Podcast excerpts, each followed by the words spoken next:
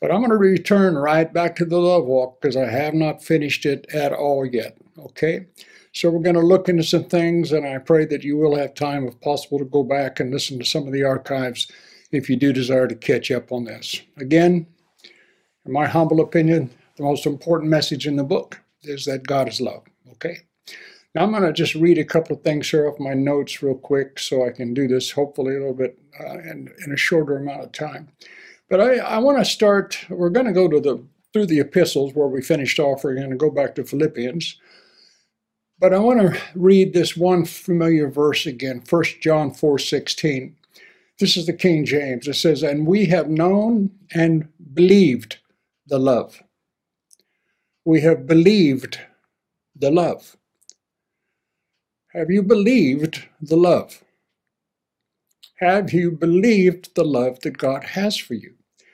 I'll read it now. And we have known and believed the love that God hath to us. God is love, and he that dwelleth in love dwelleth in God, and God in him. Wow.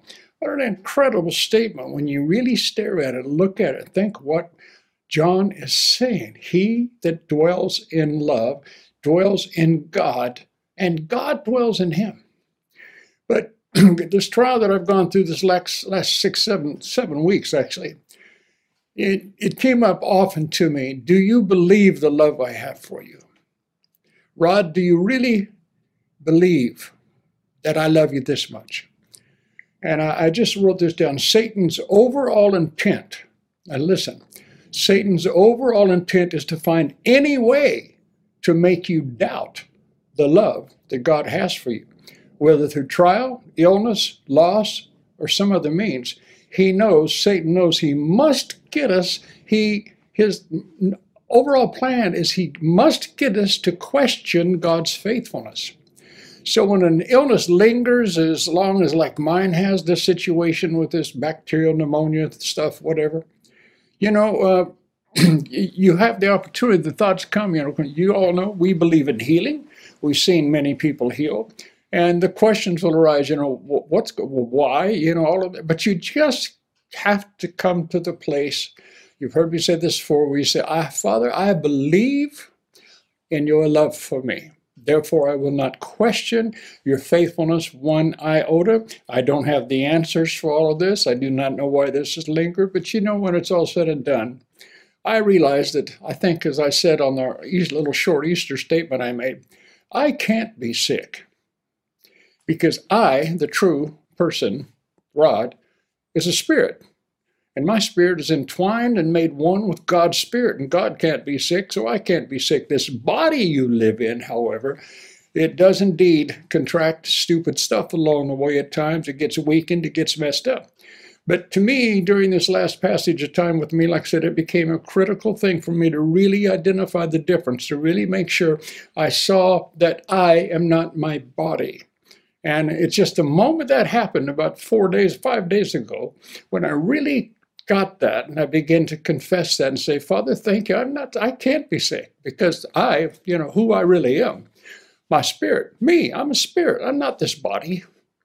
Rod Anderson is this spirit that God recreated through faith in Christ Jesus. So, anyhow, I'm just saying, so you have to be able to differentiate between your body and you. And that became crucial to me. And then I looked and I just said, Father, therefore I believe the love. Nothing's going to separate me from your love whatsoever. Hallelujah. So think on that as we begin to go back here. Now let's go to Philippians chapter 2, starting at verse 2. These words are amazing. Again, like I said, all through the epistles. Fill up and complete my joy, Paul says, by listening to how many statements he makes that are of the same ilk. Fill up and complete my joy by living in harmony, living in harmony, being of the same mind, one in purpose, having the same love, being in full accord, and of one harmonious mind and intention. He makes all those things. But really catch it. See, again, I say this over and over again. Don't just skim these words. He says, complete my joy by really catching this. You need to live in harmony. You need to be of the same mind. You need to have one purpose. You need to have the same love. You need to do your best to be in full accord and of one harmonious mind and intention. Then he goes on to verse 3 and he says, Don't do in, do nothing from factional motives, but just catch that. He said, Listen, this is one of the check signs that you have to have in your life. Is there anything in this motive of yours that wants to, as it were, do a little bit better than someone else or cause a little light to shine on you as opposed to God? Do nothing from a factional, something that's divisive, from a factional motive. You have to pray about things. He said, through contentiousness, strife, selfishness, or for unworthy ends, are prompted by conceit and empty arrogance. Instead, in the true spirit of humility, because there is a false spirit of humility, in the true spirit of humility, he says, let each regard others as better than and superior to himself, thinking more highly of one another than you do of yourselves. Now, we've shared those verses before, but uh, what would happen if we actually became that type of people? In the true spirit of humility, let each regard others as better than and superior to yourself. Think more highly of one another than you do yourselves. Can you imagine actually being disciplined to the revelation of the presence of Almighty God and His Spirit in us? That all, all, all essence of any pride or desire for self has so disappeared that every single individual you meet, you want to better them by what I mean is you want to add value to their life and you esteem them as superior to yourself. Doesn't that that's see that's an impossible stupid consideration for the natural mind for the people of this world but nevertheless that's what God's spirit has. Let each of you esteem and look upon and be concerned for not merely his own interests but also for the interest of others. And then he cracks or caps it off by saying this let the same attitude the same let this same attitude everything he just described and purpose and humble mind be in you which was in christ jesus let him be your example in humility he said if you're going to be like jesus which is hopefully all of our goal this has got to be the issue he said this let him be let these aspects that i write right here paul says in philippians 2 let this be part of your great quest again, like it said in Corinthians. Make this your great quest. Let Christ be your example in humility. He esteemed others more than he esteemed himself. And I don't care how many times you've heard that said. It's something you need to think about. There's something actually you need to wake up considering. And anytime you go anywhere where you're going to, quote, be with people, meet with people, that's something that should be in your spirit. You should be considering that. Then we jump down to Philippians chapter 4, verse 5. Like I said, I'm just going through the epistles, this whole thing. Let all men know and perceive and recognize your unselfishness. Do people recognize unselfishness when they meet with you? Do people recognize unselfishness when they meet with you? Let all men know and perceive and recognize your unselfishness, your considerateness, your forbearing spirit. And that's enough. But then he says this He says, Why would he add this to that statement? The Lord is near, he's coming soon. Why would he say that at the end of this statement? Let all men know and perceive and recognize your unselfishness, your considerateness, your forbearing spirit, for the Lord is near.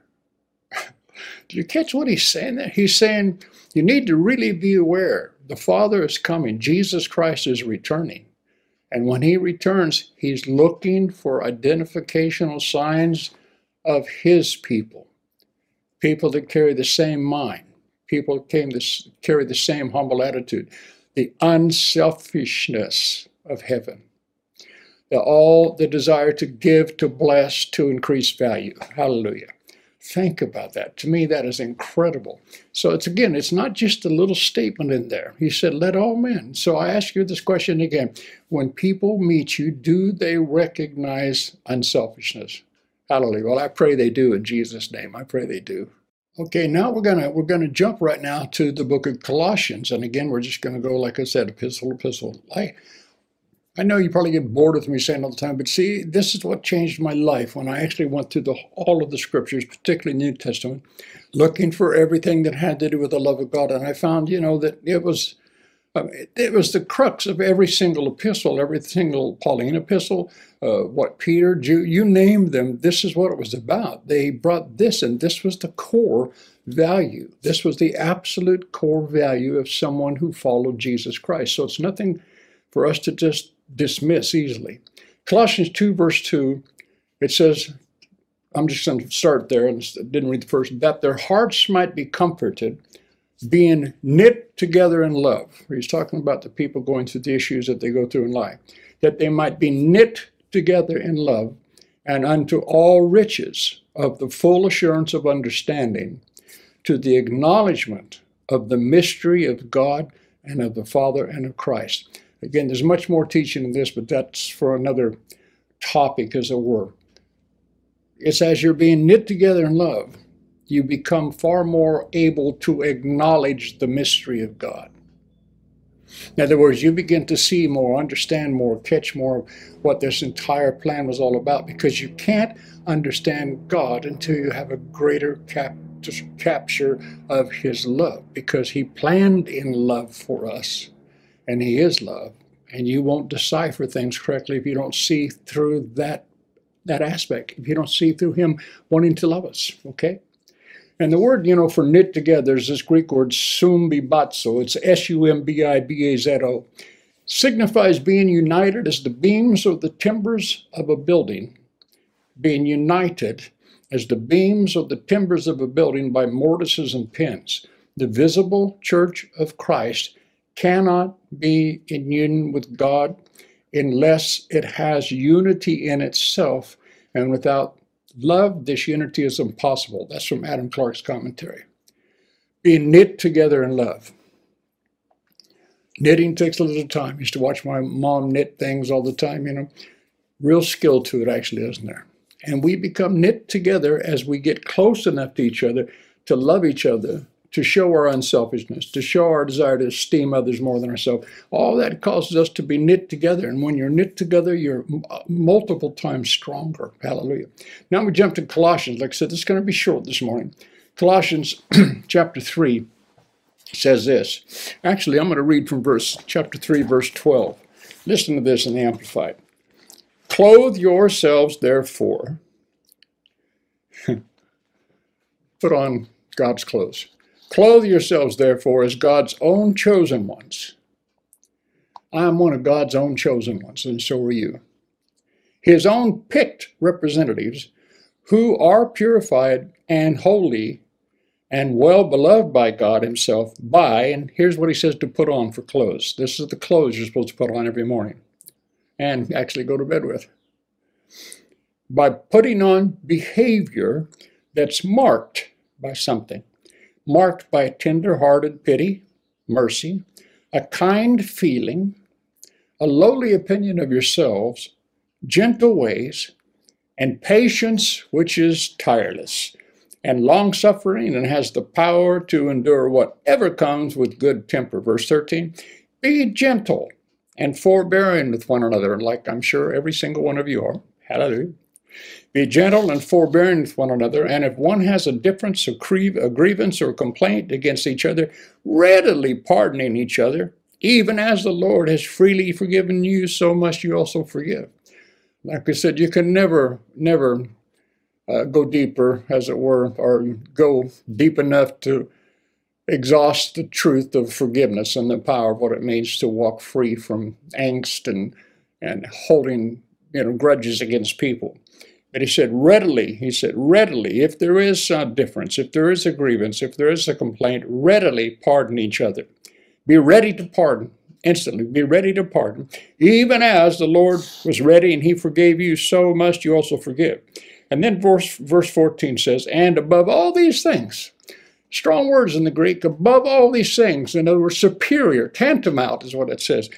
And above all these things, put on love and enfold yourself with the bond of perfectness, it says, which binds everything together completely in ideal harmony. Now you got to catch this. He said, above all these things, put on love. He said, it binds everything together in ideal harmony. You know, I just wish we could catch that. It's the binding glue, it's the stuff that causes things to work like God intends them to work. Above all things, above all things. See, please really hear that. Open your spiritual ears. Above all things. See, I know this this is important. Healing is important, right? Salvation is incredibly important. Prophecy is important. But above all those things, he said, put on love. It's the bond of maturity.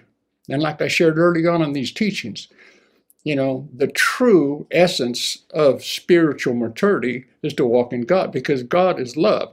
And I would imagine God, therefore, is pretty spiritually mature. In other words, I used to ask that question, remember? How many of you think God is rather spiritually mature? You know, what a silly question. Of course he is. But see, he's absolute, pure, pristine love. And that is the absolute beacon of godly maturity. And so this is why, again, the more love you learn to discipline yourself to the God kind of love, not the worldly kind of stuff. But the more you discipline yourself to the love of God, see, the more spiritually mature you are. And that maturity means you see again things more clearly. You're you're more you're more aware of the decisions you need to make and how to make them and how to present yourself for people. So it's just incredible. The NIV says, and over all these virtues put on love, which binds them all together in perfect unity. I'm just going to read this, and basically then we're going to be finished. Verses 12 to 15 relate to us that we are to be clothed as God's own picked representatives by putting on behavior marked by loving attributes. And I just finished this by saying there are countless more scriptural proofs that the demonstration of the God kind of love through us to the rest of the world is paramount to God's plan. Remember, no man hath seen God at any time, but if God lives in us, but if we love one another, God lives in us. Let me quote it again. No man hath seen God at any time, but if we love one another, God dwells in us.